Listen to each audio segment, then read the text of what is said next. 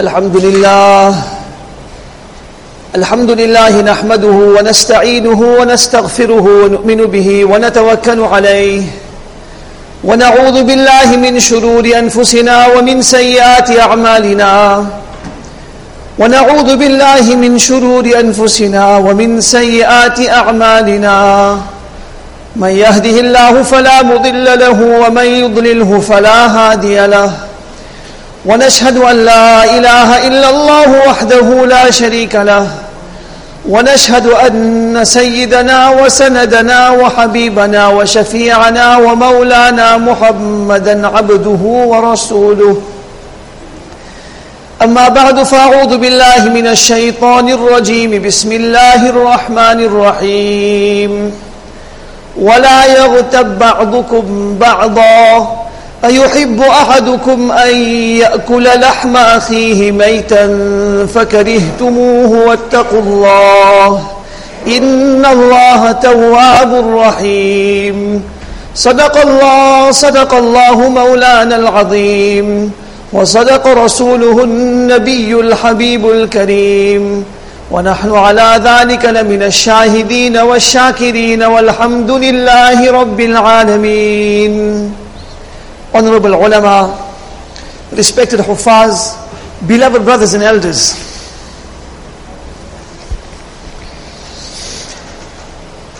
We all know we are going through this most blessed month of Sha'ban. A month prior to this, we all were reciting the dua, Allahumma barik lana fi Rajab wa Sha'ban wa ballighna Ramadan. Allah bless us in these two months of Rajab and Sha'ban, allow us to safely reach the month of Ramadan. Our du'as are still continuing. May Allah allow every one of us to see this Ramadan and many, many more Ramadans to come. This is only one month in the year in which from Rasulullah sallallahu alayhi wasallam we are taught to make dua two months in advance to reach this Mubarak month.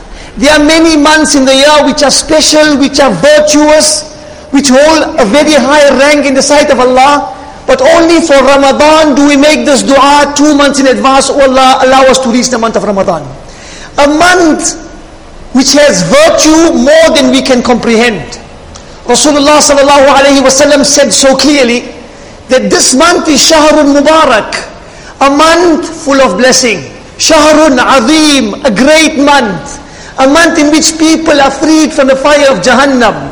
A month in which, leave alone the day and the night, every second is blessed. A month in which there is a night which is better than a thousand months. The night of Qadr, the Laylatul Qadr. So Mubarak, so blessed. Every day there is a dua, somewhere along the day, the 24 hours of the day and night, in which any, any dua you make at that time, that dua is guaranteed answered. These were specialities given to the Anbiya alayhi of the past, that when they asked, the du'as were answered, and here Allah is blessing us with this great virtue, an extremely great month. Like the virtue is so much, we've heard, we've read, and we'll continue reading about how great this Mubarak month is. You start off any action, one, one faraz act is multiplied 70 times, the nafal act is like a faraz act, but like the virtue is so much, so many, so enormous. Nabi sallallahu alayhi wasallam highlights and brings to our attention something even more important than the virtue. The virtue is reigning, it's so much. But we find in the hadith, Rasulullah sallallahu alayhi wasallam says, رب صائم ليس له من صيامه إلا الجوع Many people will be fasting from the morning right till sunset. From Subh Sadiq till Maghrib. They'll be staying away from food, from drink. They'll be staying away from eating or drinking anything. But what will they get from that fast? Nothing but hunger. The only thing they'll get from that fast is staying away and keeping their stomachs empty. Otherwise they'll get no virtue whatsoever. وَالرُّبَّ قَائِمٍ لَيْسَ لَهُ مِنْ قِيَامِهِ إِلَّا السَّهَرِ Some people will be standing the night in salah. They will be standing engaging in taraweeh. But they'll get nothing from that ibadat except tiring their bodies and straining their legs. They'll get no virtue whatsoever. In the Quran Kareem, Surah Kahf, a surah that we recite regularly on a Friday, Allah asks the question, قُلْ هَلْ أُنَبِّئُكُمْ بِالْأَخْسَرِينَ أَعْمَالًا Should I inform you of those who will be in the worst of positions. They'll be absolute losers as far as their deeds are concerned. الذين ضل سعيهم في الحياة الدنيا وهم يحسبون أنهم يحسنون صنعا Those whose efforts will all be wasted in this world. They are thinking, their frame of mind is, we're engaging in good, this avenue, that avenue, so much of good. But all their deeds are rendered void. Now really, this is something to be scared, scared about. And we need to discuss this point before the month of Ramadan comes so that we do not fall into this category. My work today is not to frighten someone, not to make someone disillusioned, not to demoralize someone. But if we aren't aware of the loss that we can experience, it mustn't be on the day of Eid when everyone is celebrating and we're expecting to have great reward. Our rewards are all gone down the drain. We haven't gained anything. So Muhaddithin explained under that hadith we discussed, many people will be fasting, but they'll get nothing but hunger. The reason is, whilst they stayed away from food and drink, they stayed away from eating and drinking, they made the correct niyat at heart, but there were certain deeds that they carried out whilst they were fasting that rendered the reward of that fast nil and zero.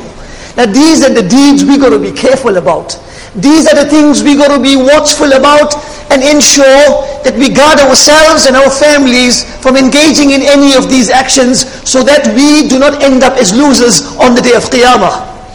So one action that Rasulullah sallallahu alaihi wasallam specially highlighted that we need to be careful about.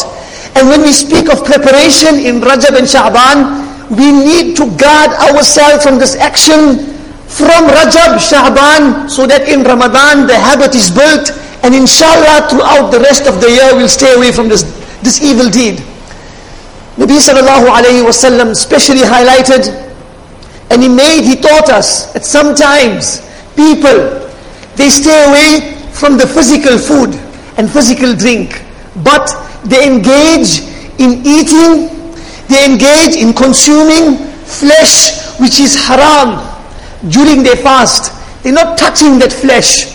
But here Rasulullah sallallahu alayhi wasallam is referring to an ayat of Quran in which Allah says, أَيُحِبُّ أَحَدُكُمْ أَن يَأْكُلَ لَحْمَ أَخِيهِ مَيْتًا Do any of you enjoy, love, like, take passion in eating the flesh of your dead Muslim brother? Do you enjoy this? Do you like it? No. فَكَرِهْتُمُ You dislike it. There is an action in deen that is equal to eating the flesh of your dead Muslim brother and that's something we term and call in Shariat as ghibat, backbiting. Rasulullah sallallahu alayhi wa asked Sahaba, do you know atadruna mal ghiba? Do you know what's the definition of backbiting? Sahaba replied, no, Allah wa Rasuluhu a'lam, Allah and His Rasul know best. Nabi sallallahu alayhi wa went on to explain, ذِكْرُكَ أَخَاكَ بِمَا يَكْرَهُ making any mention of your brother, your sister, anyone, dead or alive, in a way that they would dislike how and what you're saying about them. If you're engaging in that, this is ghibat. Imam Nawawi rahmatullah says, سواء ذكرته بلسانك أو كتبته بيدك أو رمزت إليه بعينك أو برأسك. Whether you say it verbally or whether you write it down or type it out in a message, or whether you even imitate him making a sign with your head or your eye, but in a way that hurts him, this is termed as ghibat. And this is one deed that will render all our actions nil and void. We expected to see a lot in our book of deeds. We expected at the end of Ramadan that we fasted the entire month. But when the records are looked at, it's all zero because whilst we were fasting, this is what we did. In the time of Rasulullah sallallahu alayhi wasallam, a complaint was brought that two women are experiencing difficulty, extreme difficulty whilst fasting. And they were requesting to break their fast. Rasulullah sallallahu alayhi wasallam had sent to them a goblet, a cup. He sent a goblet, a cup, a utensil. That let this utensil go to these two women and ask them to vomit into the utensil. When that utensil was brought before them, one woman vomited, and what came out? It was blood, pus, and pieces of flesh. When the next woman vomited, the goblet, the cup was filled with their vomit. They were surprised because they hadn't consumed flesh for sehri. What was this? Rasulullah said, they refrained from eating flesh, meat, whilst they were fasting. But they engaged in backbiting people whilst they were in the condition of rosa. As a result, the rosa became difficult and their thawab became nullified. This happened in the time of Rasulullah sallallahu alaihi wasallam, and this is something he warned us so strongly against, not to engage in ghibat of anyone at any time. And remember, ghibat is so serious. The person saying it, the person speaking, and the person listening are both the same. Whether you said it or you listened to it, whether you wrote it or whether you read it, either way, you're engaging in ghibat, you need to be refraining from this. So in ghibat you get the active participant and you get the passive participant. Both of them are exactly the same. You're going to stay away from this act as far as possible in the Quran Kareem. Allah Ta'ala commands us that وإذا رأيت الذين يخوضون في آياتنا فأعرض عنهم حتى يخوضوا في حديث غيره When you see people engaging in this wrong deed, then turn away until they engage in a different discussion. وإما ينسينك الشيطان but if shaitan causes you to forget فلا تقعد بعد الذكرى مع القوم الظالمين move away from the gathering don't be a participant to any aspect of ghibat don't, part, don't be part of this because you'll be equal in crime when you want to understand the seriousness of a crime then just look at how serious Rasulullah sallallahu alayhi wasallam had taken it he was a man who was blessed with ilm al-awwaleen wal-akhirin. The knowledge of the former, all the former people and all the latter to come till the day of Qiyamah. All the Anbiya alayhi salam's knowledge, Nabi alayhi salam was blessed with it. He saw what we didn't see. He understood what we will never even comprehend ever in our lives. He saw Jannat, he saw Jahannam. Let's understand how serious he took this aspect of ghibat. On one occasion, Hazrat Nabi sallallahu alayhi wasallam was seated with Aisha radiallahu ta'ala anha. We know Nabi alayhi salatu wasalam was blessed with many wives through the command and instruction of Allah ta'ala. And it's normal, it's natural. When a person has many people under him, everyone wants the, the, the favor and the attention and love of the senior. So all the Azwaj Mutaharat, they wanted Rasulullah sallallahu alayhi wasallam special love.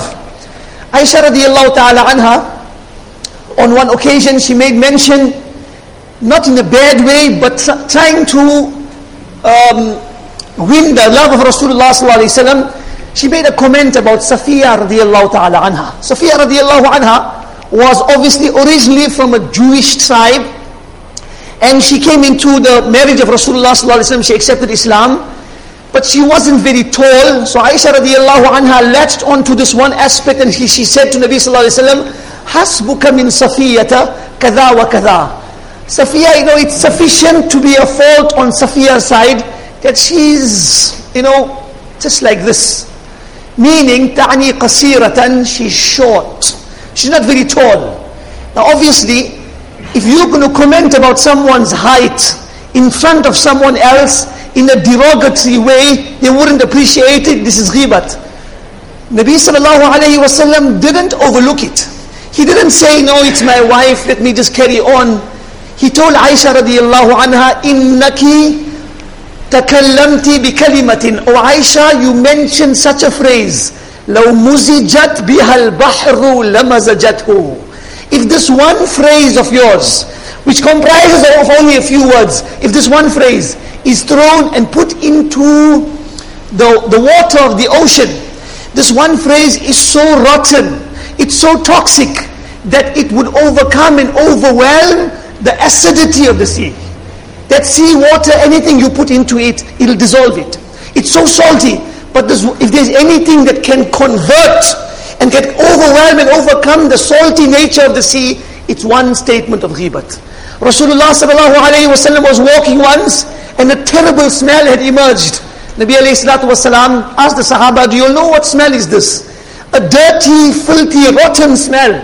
They said, no. He said, this is the scent and the smell of those people who engage in ghibat. You and I think it's one statement we made. It's just some words we uttered. It's just going to go into hot air and it's going to disappear. No.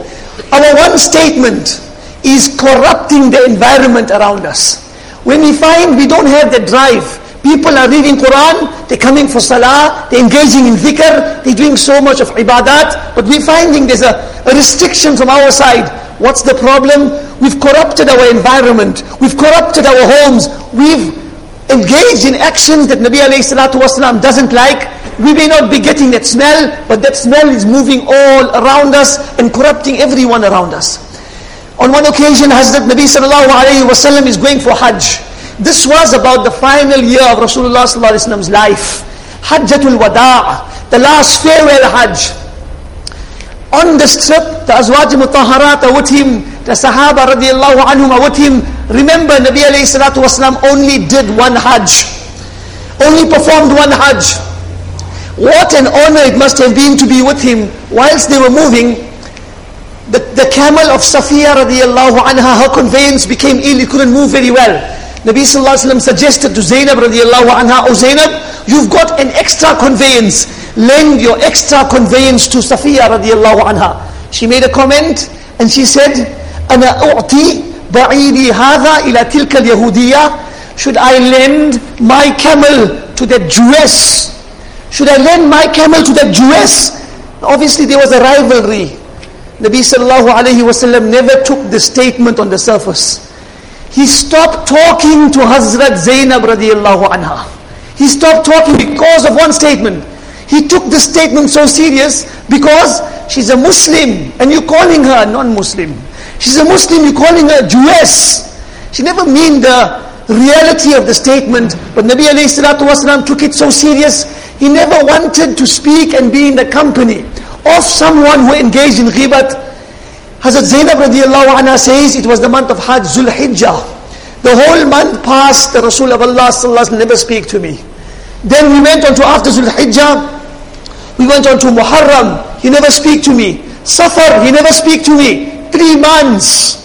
Three months he stopped speaking because of one statement.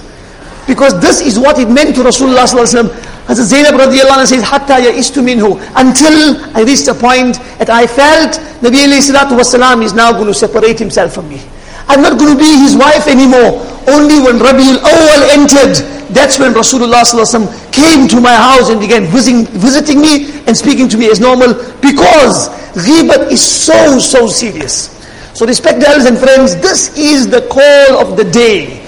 If we are not going to guard ourselves and train ourselves in these months prior to Ramadan, it's likely in Ramadan we'll engage in an action that will render our deeds void. But the beauty of deen, Rasulullah brought this deen, which is the most perfect deen, which is the most beautiful deen, and this deen is all completely balanced. When Nabi alayhi salatu wasalam or deen or Allah Ta'ala prevents us from doing something, they'll always give us something to do in return. If deen is saying don't make zina, then deen will also tell us you can engage in nikah. If deen is telling us not to do something, deen will show us a way out. So like we are taught not to engage in ghibat, not to engage in haram, there must be something we can do to counter that. And therefore, Nabi alayhi salatu wasalam, what did he say? He says in the month of Ramadan, I ask you to engage in four actions. You and I, when our fathers, our ustads, our grandparents, anyone of seniority, he says, I'm giving you an advice. Please take this and carry it out. People go to different parts of the world and they say, you know what, this buzruk gave me one wazifa. He gave me one zikr. We hold so firmly onto that zikr and that wazifa. Here the Rasul of Allah sallallahu alayhi wasallam is teaching us, I am instructing every one of you, every ummati of mine, in the month of Ramadan, you must engage in four actions. Four statements. What are these four? Number one, engage in reciting La ilaha illallah in abundance. A kalima we read from the time we're born. When we the first words we hear, and Allah make it the last words we'll recite, La ilaha illallah. Recite this in abundance. Number two, recite Astaghfirullah. Ask Allah Ta'ala's forgiveness. Number three, ask Allah for Jannat. Number four, ask Allah protection from Jahannam. Four simple things. What is Nabi alayhi salatu wasalam teaching us? Engage your tongue in the right deeds and automatically you'll be saved from the wrong. If you're concentrating on reciting La ilaha illallah, astaghfirullah, asking Allah for Jannat and seeking protection from Jahannam, you will not have time to engage in ghibat. You will not have time to use your tongue in the wrong avenues because it's always being spent in what it's supposed to be spent. In one hadith, Nabi alayhi salatu wasalam, he advised us and he taught us. Remember, we are moving every day. We're looking for some power or the other. We walk out the masjid or we walk in the masjid, we're going home, we're going to our businesses, and people complain, Mulana, you know, whatever is happening, sometimes shaitan has the better over me. I'm trying my best to stay away from this wrong and that wrong, but I get caught up. What did Nabi Wasallam do? You want a weapon? You want something, you want a tool to use to fight against shaitan? Any enemy you engage with, you need a weapon and a tool to fight with him. Nabi Wasallam. what did he say? Alaykum, bila ilaha illallah wal istighfar fa'akthiru minhuma. Nabi sallallahu said, let me tell you, engage in two actions. And not just on an ordinary level, do them in abundance. Why? فإن إبليس قال أهلكت الناس بالذنوب وأهلكوني بلا إله إلا الله والاستغفار. Iblis, Nabi alayhi salatu wasalam is quoting what Shaitan said. Shaitan's statement is recorded in the hadith. Shaitan says, أهلكت الناس بالذنوب. When I want to destroy people, overcome them, overwhelm them, overpower them, and get them into my clutches, and all I do is I get them in sin. This is the way I drop human beings. This is the way I involve them in haram and I bring them closer to me and distant away from Allah Ta'ala. Then Nabi alayhi salatu wasalam says, let me give you two weapons, O insan. Let me put two weapons in your hand. Because shaitan says, I destroy them, I put them off, but then there are two weapons they use against me and they gain the upper hand on me through these two weapons. And what are these two? La ilaha illallah and istighfar.